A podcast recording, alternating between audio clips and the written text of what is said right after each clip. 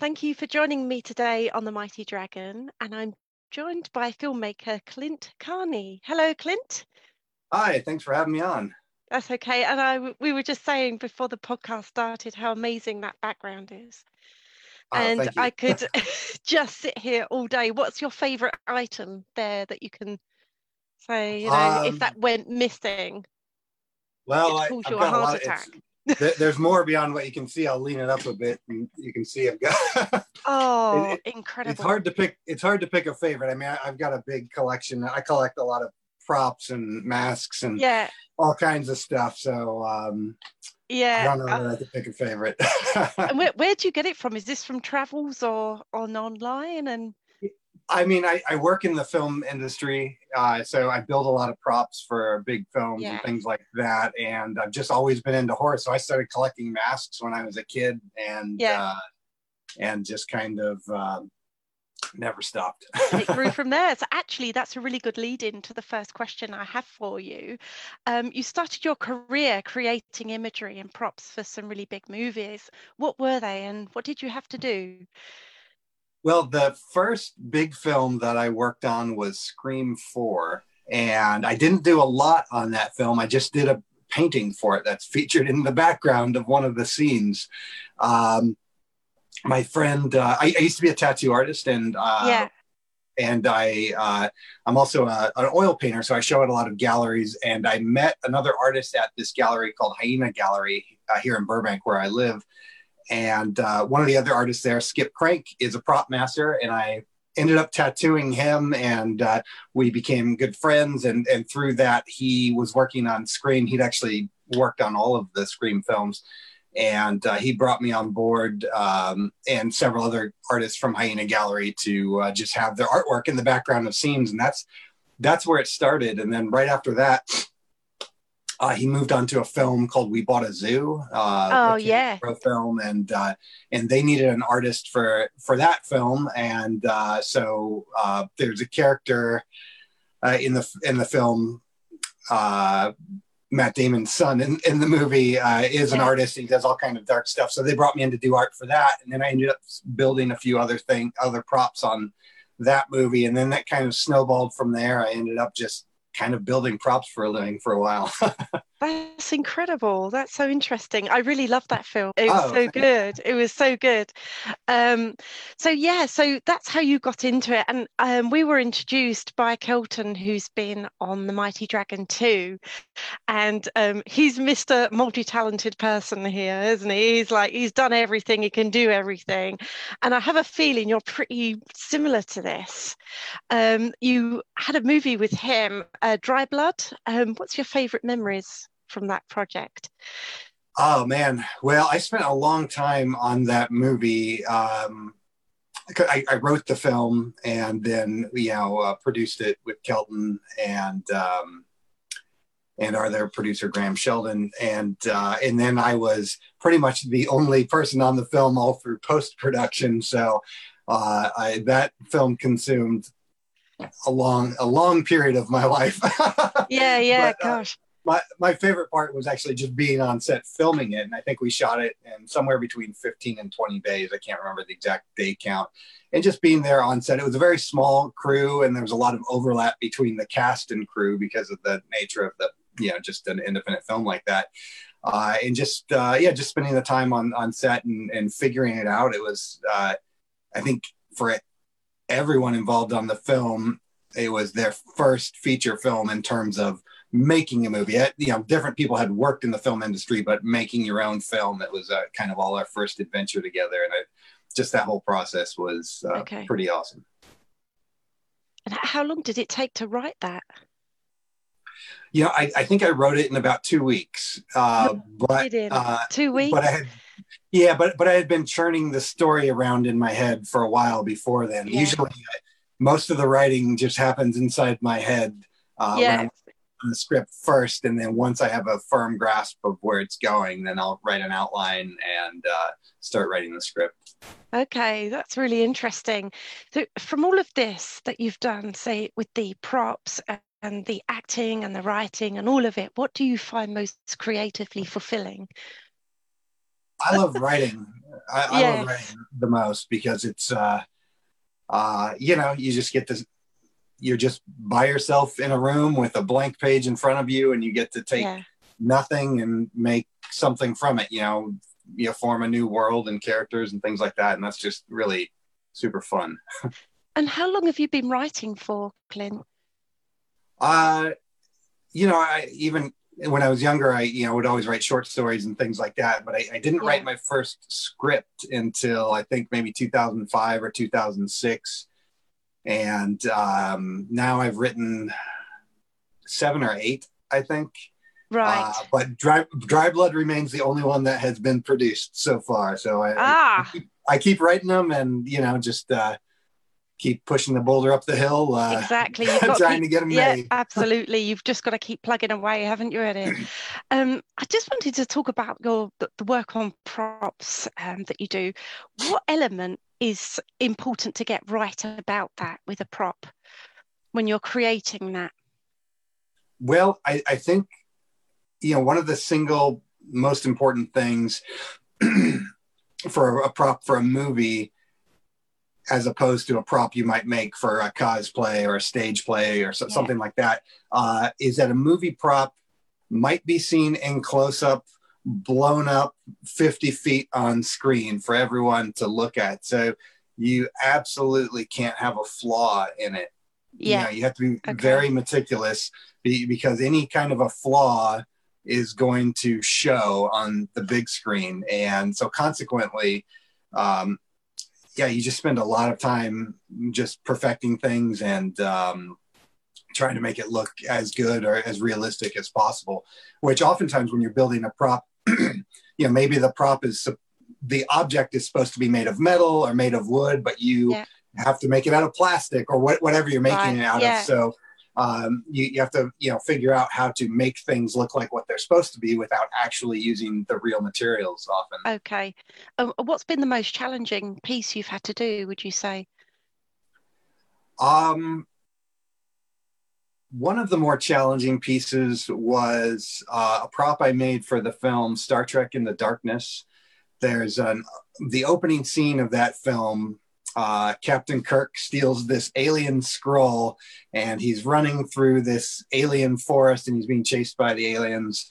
And then he ends up, he takes the scroll and he slams it up into a tree branch and it unfurls. So, anyway, the, the prop itself was very ornate and, ha- and also was a mechanical device because the, the scroll had to unfurl on cue and be able yeah, to be wound yeah. back up.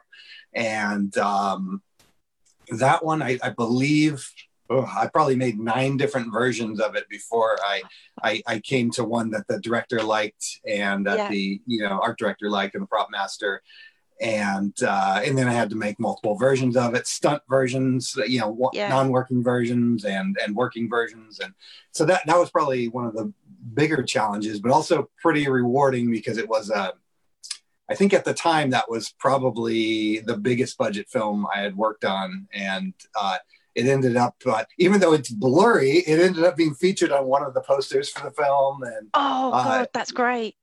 You know, it's it's like an action yeah. shot of, of Kirk running with it in his hand. So it's like, oh, I made that blur. that's mine. And you can see these things years later, completely worth so much money, can't you? Like you can buy the props from the films for super amount sure. of money. So yeah, yeah in, in fact, because I, I, ended up building a lot of props for for that film. The uh, that opening sequence on that alien planet, all the weapons that the aliens use on that planet, I, I made, and I did see. I in fact I saw them on an auction site too, on a prop auction site. Uh, so it was pretty. It was pretty neat. Did you put some fake bids in to get the price up? You know. no, fortunately, it was already getting pretty high. So yeah, good for you. Oh, that's great. And do you still paint as well? I do. Yeah, yeah, all the time. Um, it's been a while since I've had a, a show, but I'm I'm uh, you know right now with COVID uh, yes. being so rampant here in the states, uh, there's no real galleries open, so I'm just slowly amassing a new collection of paintings, and hopefully when yeah. things open back up, I can have another show and show yeah. the show people my new work. and and what what type of things do you paint? Do you do portraits or is it just? I do a lot anything? of like dark surrealist type work. So it's very yeah. uh, very weird, very kind of horror inspired. A lot of it, as you might oh, guess. Cool. This. Yes. superb, superb. I'm just just thinking about um, Derren Brown. Then um, he the magician guy he he does so many beautiful portraits and just don't it, i didn't expect it from him until i saw his instagram account he just had these amazing beautiful drawings and things so yeah i mean is there a place we can go and look at your art is there uh, have, yeah, you, have your website yeah my my website is clintcarney.com and it has not been updated in probably a couple years yeah. but uh, there, there is some art on there uh, yeah. There's a the main gallery that I show at in town that I mentioned earlier, Hyena Gallery. They have a few pieces up on their website. Uh, it's hyenagallery.com. H A E. I know I'm going to mess that up, but if you Google it. I'll, I'll, find it. I'll, I'll link it in in here somewhere, so that's no problem. Great, we can go and check out your work. That'd be great. Um, I was going to ask you, how did you adapt to 2020 for the challenges for you as an artist in filmmaking and your painting? Well, you know, I, I, think the main thing is that the film industry shut down for most of the year. And yeah. uh, although things have opened back up here and there, mostly it's shut down. Yeah. So a lot of a lot of that kind of work um, really slowed down for me. But um, I do have my own projects, which has been great to be able to focus on my own work, which yes. is cool. And then I, am also a musician. So as, oh, as yeah. luck would have it, I had just finished recording my new album. And so I was able to just kind of shift focus to music for the year and get, you know, focus on promoting that album and doing all the PR stuff for that. Couldn't play okay. any shows though, but yeah. no, it's just so. Would, would you say that um, anything that you've created in 2020 is a, maybe a bit darker or kind of ref- reflective of the pandemic in a way, or not really? You know, it's pretty uh, dark already, or yeah, I, I, don't know. Yeah, it's, it's, hard to say. My work's pretty dark already, so I don't know. Can it get any darker? Could, could make it darker, yeah. um, what what was the attraction for uh, horror genre? Would you say to people? Is it the new uh, Gladiator? Watching gladiators fight? Would you say? I don't. You know, I, I, I guess I, I can only speak for myself in that regard. But even as a little kid, I always thought that monsters looked cool. Like yeah. I just love them. You know what I mean? Like some yeah. people look at them and go, "That's scary." I look at them and go, "Oh, that looks awesome." You know? Yeah. And I just, uh, it's just like my personal taste. I always just love that stuff. It, aesthetically, it, it is what I find appealing. And I don't know if that's the case for everyone. Uh, some people like horror because they like to be scared. I like it because it's visually appealing. uh, what would you say is your favorite horror film or series?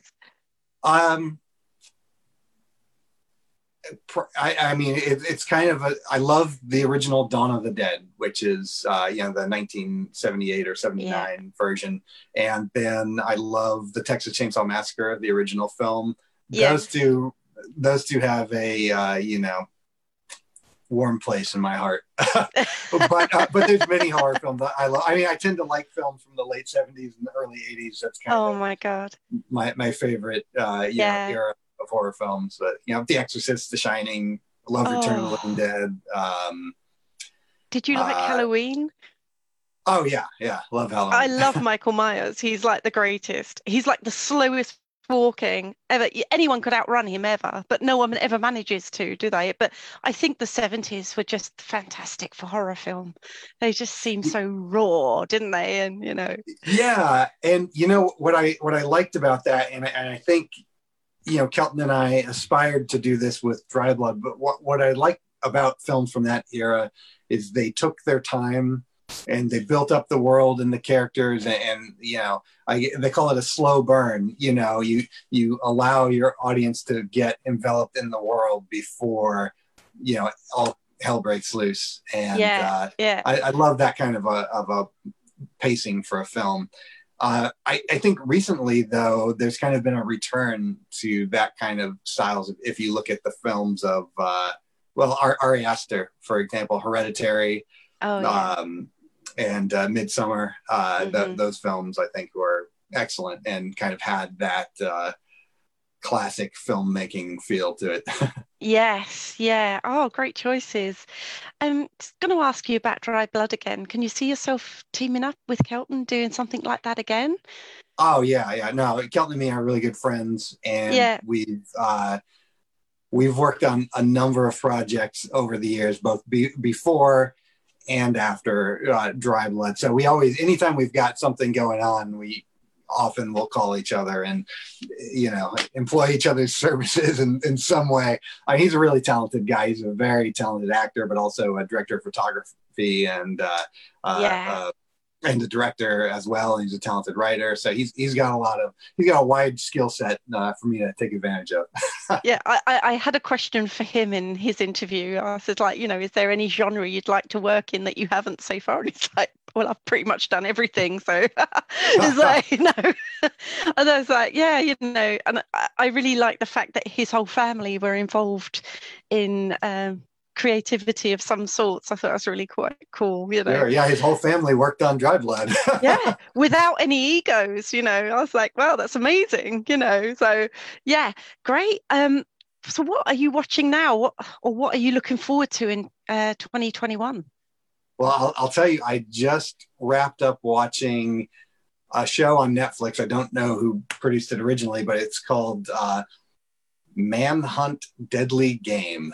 Oh. It's not a oh. great title, but the yeah. show was fantastic. It's all about the uh, bombing at the Georgia Olympics and the whole Richard Jewell case. Uh, yeah. That, um, uh, so I, I, knew I was vaguely aware of the case, but it really goes in depth, and it was as excellent as any HBO show typically is. So highly yeah. recommend that. Oh, cool. Um, but uh, yeah, as far as what's coming up, uh, are you, are you a James know. Bond fan or? I am. Yeah. Yeah. yeah we got Bond. I, I, I, think that they just postponed that again, though, didn't they? Yeah, I think so. Yeah. yeah. So, yeah, we, we'll we gotta wait, but at, at yeah. least we have what twenty or thirty other movies to still enjoy. So. Absolutely. Oh my gosh. Uh, so, what will you be focusing on this year now that we're kind of getting back to normal ish? yeah. Um, well, I, have got a. Uh, I've got a writing gig for some YouTube YouTube show, which is you know keeping keeping me employed at the moment, which yeah. is fine. But uh, per- personally, um, I'm about to put out a, a, a follow up album with my band, just remixes and some cover songs and things like that. And then uh, I am going to put all my effort into uh, making my next film. So, um, oh, fantastic! Well, all the best with everything that you're doing this year. And if there's you. any links or anything you want me to share on the blog, I'll be more than happy to. If you send all that over to me, so we can get oh, more information do. about everything you're working on. So, thank you so much, Clint, for joining me today. And oh, thanks uh, so much for having me on. That's okay. You're welcome. Speak to you soon.